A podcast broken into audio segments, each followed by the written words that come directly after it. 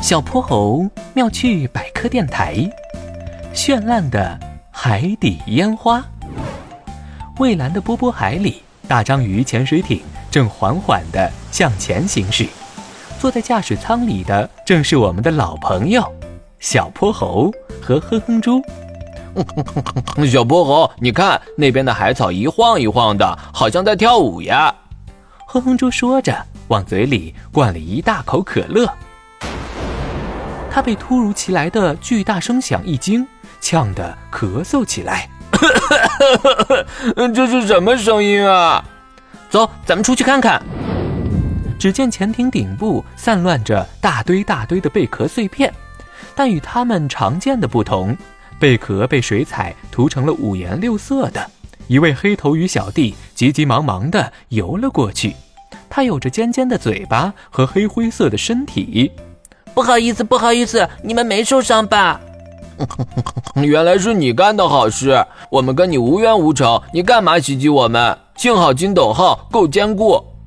哼猪，我想这是个误会，如果这位黑头鱼小弟真想对我们下手的话，应该砸最脆弱的玻璃才对。对对对，我真的不是故意的，我在研制烟花呢，只不过有点失败。烟花？嗯。我听鲸鱼说海面上的烟花特别美，我很想亲眼瞧一瞧，但我是深海鱼，去不了海面上，所以我就自己捣鼓，想弄个类似烟花的东西。明白了真相的哼哼猪有些同情黑头鱼小弟。原来是这样，我想看烟花就像吃汉堡那么简单，可对黑头鱼小弟来说就跟天上掉馅饼一样难，要是能帮帮他就好了。小泼猴用手指绕着头上的那绺小卷毛，静静地想了一会儿。忽然，他的眼里闪出一丝亮光。我有办法了，黑头鱼小弟，你在这等我们，我们去去就来。黑头鱼小弟在原地左等右等，却迟迟不见小泼猴和哼哼猪的踪影。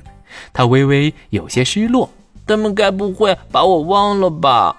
突然，他看到昏暗的深海出现了团奇异的彩色光芒，橘黄色的中心外裹着层半透明的蓝色光圈，周围是弯弯曲曲的亮紫色光线，像凤凰掉落的流光羽翼，又像流星般闪耀璀璨。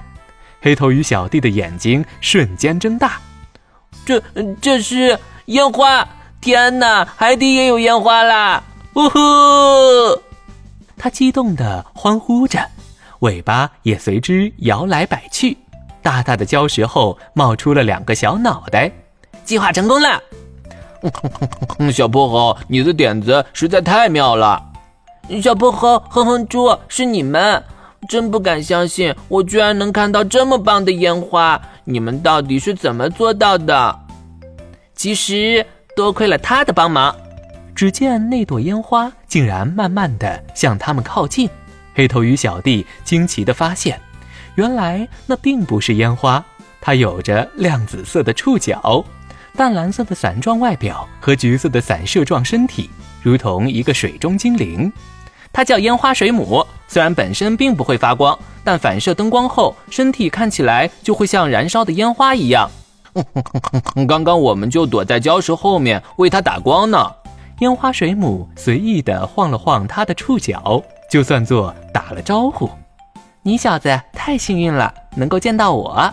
唉，本来我是不想来的，但他们给的实在太多了，一大包零食。